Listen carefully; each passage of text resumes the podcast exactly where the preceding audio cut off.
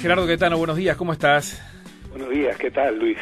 Un, gusto estar contigo eh, este lunes. Gerardo, por un lado, el compromiso por el país, hay que todavía le restan eh, las firmas en el documento, pero parece estar cerrado. Por otro, las tres cartas, el voto a voto, el puerta a puerta, que es la nueva estrategia del Frente Amplio. Así para encarar 20 días que nos separan del balotaje. Bueno, lo primero que hay que señalar es que son pocos días. Ya pasó una semana de cuatro y por un lado tenemos una confirmación de una estrategia prevista cuyo eje no es tanto la elaboración de un documento programático que en su mayor parte no puede sino primero estar eh, compuesto por, por principios muy generales y luego estar muy orientado en clave muy pragmática a excluir cualquier punto que pueda generar, eh, digamos, dificultades de captación de votos distintos de cara al 24 de noviembre. Eh, quien, quien espere un documento eh, detallado, un documento muy exhaustivo, un documento en donde quede muy claro la medida que se va a implementar, bueno, eh, va a encontrar principios mucho más generales, con menos aristas, precisamente porque es un documento eh, que aunque se diga lo contrario, más que para gobernar, está orientado para ganar la segunda vuelta, que es el primer paso para, eh, bueno, luego encarar el gobierno. Lo relevante en la estrategia de, de la oposición, de, de Luis Lacalle Pou, ha sido esa ronda de reuniones en donde, bueno, ha confirmado el apoyo de los principales líderes eh, de la oposición. Eso por un lado. Del otro lado está eh, el Frente, el, partido de gobierno, en donde ha habido una inflexión de cambio importante, importante. Eh, resolviendo un problema que ya se había advertido en la propia campaña, la ausencia de un comando eh, de dimensión fuertemente política, no técnica, que ya no fuera un grupo de asesores de la fórmula, o principalmente del candidato presidencial, sino que fuera un comando eh, de conducción política en la campaña del Frente Amplio en su conjunto que vinculara al frente con la fórmula, pero que de alguna manera eh, orientara la campaña como un todo que tiene que ser enfrentado, desarrollado, que tiene que recoger iniciativas articuladas. Allí la, la presencia como jefe de campaña de Yamandu Orsi es, es absolutamente decisiva y marca un cambio muy relevante. Primero, eh, digamos, la primacía de, la dimensión política en la conducción de la campaña sobre cualquier otra perspectiva técnica. Y luego, eh, el énfasis en la articulación de la fórmula y principalmente del candidato con un comando eh, de conducción política integrado por, por referentes de los distintos sectores del Frente Amplio eh, de, la, de la mayor envergadura. Eh, son dos campañas distintas, son dos campañas que, que tienen dos momentos decisivos realmente en esta semana y en la que viene, porque luego la, la última semana va a ser una semana este una semana muy muy calculada y además una semana corta porque el jueves a la noche ya va a empezar la veda. Eh, y ahí todo va a estar muy, muy orientado.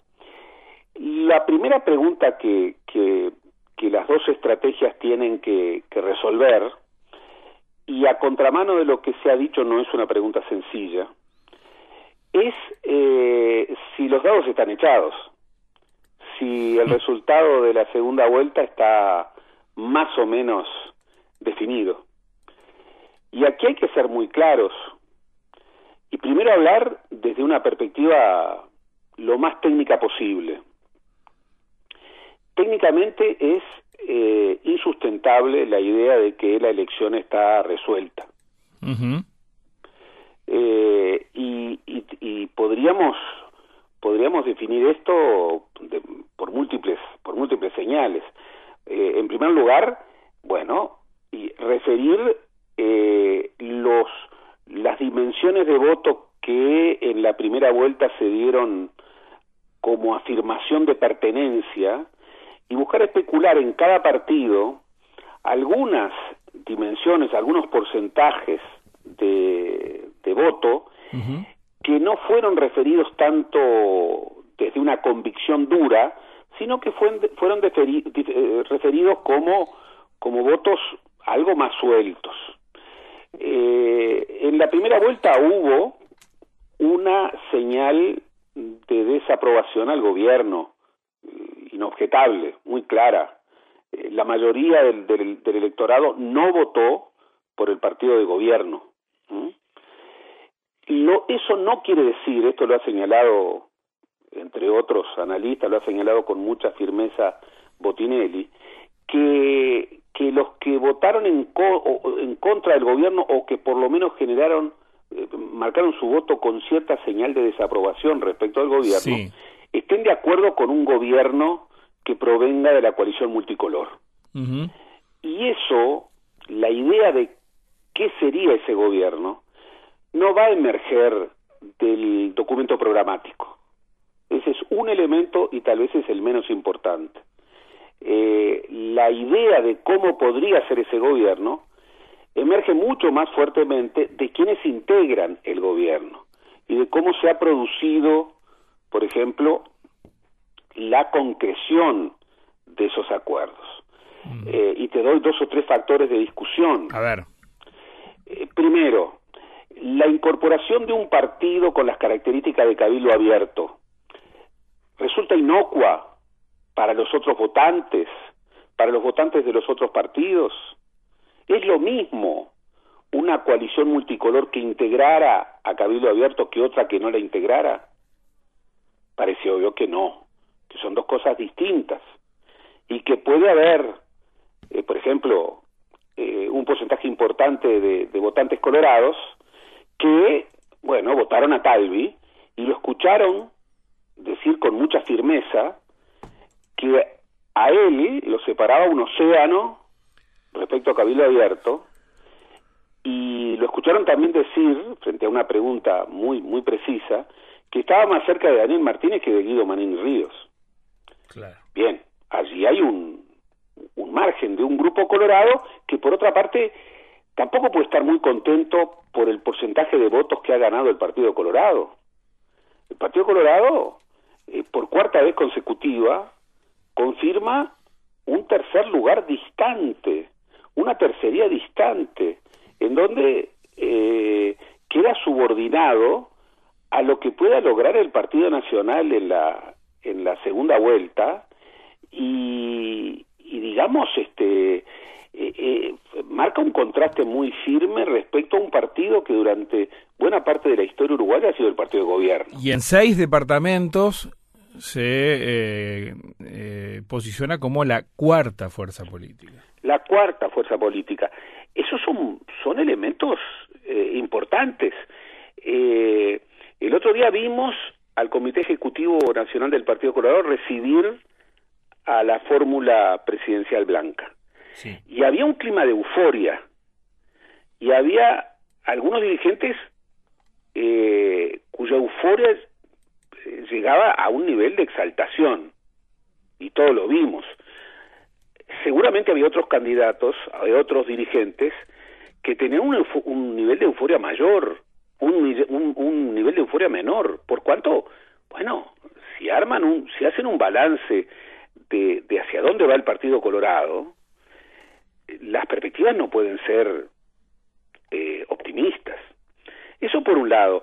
Por otro lado, eh, los partidos menores, y aquí entre los partidos menores tenemos algo más de un 5% del electorado, son partidos que, bueno, en puridad son muy orejanos, eh, en muchos casos eh, claramente no siguen en segunda vuelta a lo que dicen sus líderes, sus líderes precisamente reivindican siempre una posición de distancia respecto a los mandatos.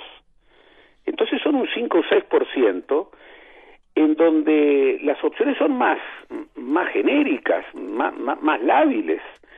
Entre otras cosas, porque, y esto es otro dato importante, en la segunda vuelta, siempre, es la experiencia histórica, el voto en blanco y el voto anulado crecen, crecen, crecen de manera firme, incluso en escenarios mucho menos dispersos que este.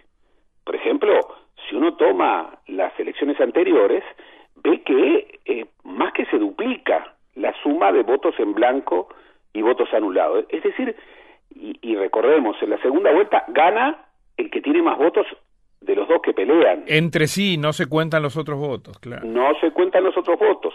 Entonces no estamos hablando de sumas matemáticas que tienen que dar más de 50, no, estamos hablando de quién reúne más votos. Y por otra parte, y esto es lo fundamental, más allá del trasiego de votos que en todos los balotajes se ha dado, eh, la gran pregunta que hay que hacer hoy, mirando la experiencia nacional, pero también mirando la experiencia internacional, es hasta qué punto los liderazgos mantienen un nivel de eh, disciplinamiento de sus huestes, de sus electores, tan fuerte como antes.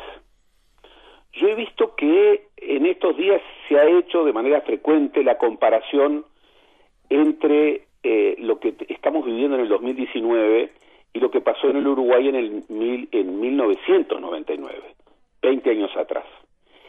Primero es una comparación en donde pueden surgir de inmediato convergencias respecto a ciertos eh, porcentajes que se repiten, por ejemplo el porcentaje de votos del partido del Frente Amplio. Sin embargo, hay otros contextos y, otros porcentajes que son claramente disímiles. Recordemos que el Partido Colorado en aquella oportunidad sacó el 33% y, él, y fue el partido que, eh, que, digamos que concurrió al balotaje. Hoy saca 20 puntos menos. Y recordemos que el Partido Nacional en aquel momento sacó en la peor votación de su historia 22%. Y hoy estamos en que alcanza el 29%. Juntos eran el 54%. Pero además tenían dos liderazgos muy fuertes, muy consolidados. Tenían el liderazgo de Jorge Valle, quien todavía no había sido presidente, pero que era la quinta vez que se postulaba a la presidencia de la República y que esa vez sí tenía el respaldo explícito del que ya había sido dos veces eh, presidente, estaba siendo presidente saliente, que era el doctor Sanguinetti, y de otro lado teníamos a un expresidente de la República que eh, volvía a concurrir en medio de una situación partidaria muy, muy anómala, muy complicada, que era el doctor Lacalle Herrera. Hoy no tenemos ese escenario y sobre todo tenemos una novedad muy grande, que es la novedad de Cabildo Abierto y de sus votantes. ¿Y quiénes son los votantes de Cabildo Abierto? Y ahí está la gran pregunta que amerita estudios mucho más profundos y sobre los que solamente podemos tener ciertas avanzadas. Eh, por supuesto de que ahí han convergido eh, votos de derecha del Partido Nacional y del Partido Colorado. Votos que estaban dispersos y que ahora se aglutinan. Pero también del Frente Amplio. Claro, ahí están los votos de la llamada familia militar, pero también hay votos que en elecciones anteriores votaron al Frente Amplio. Eh, generalmente son descriptos por quienes se han acercado a estudiar este asunto como personas más bien jóvenes de sectores populares con muy poco interés e información sobre la política y muy orientados a responder a convocatorias eh, de liderazgos más o menos carismáticos. Es lo que en su momento pudo convocar José Mujica y es lo que en esta elección, para un segmento menor, convocó Guido Manini Ríos. O sea que hay votos, a eso le podemos sumar lo que debiera ser la, la digamos, el primer objetivo eh, del Frente Amplio, que es recuperar los frente amplistas descontentos, eh, cuya existencia se negaba, pero que ahora es indubitable, y que no votaron al Frente Amplio el 27 de noviembre. Es decir, hay varios fragmentos del electorado eh, que están en una situación intermedia y en cuya competencia de captura lo que valen son la solidez de las estrategias políticas que, que, de alguna manera estén orientadas en, esa dirección. Ahí sí lo que uno ve es que hay una campaña prolija, ordenada, ya diseñada con anterioridad, que se está desplegando de acuerdo a lo previsto, y hay otra campaña que, bueno, que ha sufrido una, una inflexión y que todavía está tratando de articular y de ajustar los factores sustantivos de su apuesta. Por ahí, por ahí van. Por ahí van las dos corrientes, este Gerardo, para estos poquitos días, yo decía 20 días, tú decís dos semanas y está bien, porque eh, los plazos son realmente más, más cortos y en medio de todo esto, además, un debate aún no programado, que será otra, otra etapa. Eh, te propongo dejarlo por acá y la seguimos dentro de unos días. ¿Cómo no? ¿Cómo no? Pero para, para, para aumentar el interés, sí. podemos decir que hay un favorito, sí. pero que en verdad eh, no parece tener asidero, asidero la idea que por estos días hemos escuchado, aunque cada vez menos, de que esta elección es un, es un paseo, que, que, que la cosa está resuelta y que no hay nada que discutir. No, este, hay incertidumbres, puede ser más pareja y el resultado no está resuelto. Está abierto. Gerardo, muchas gracias. Gracias a ti. Abrazo grande. Abrazo.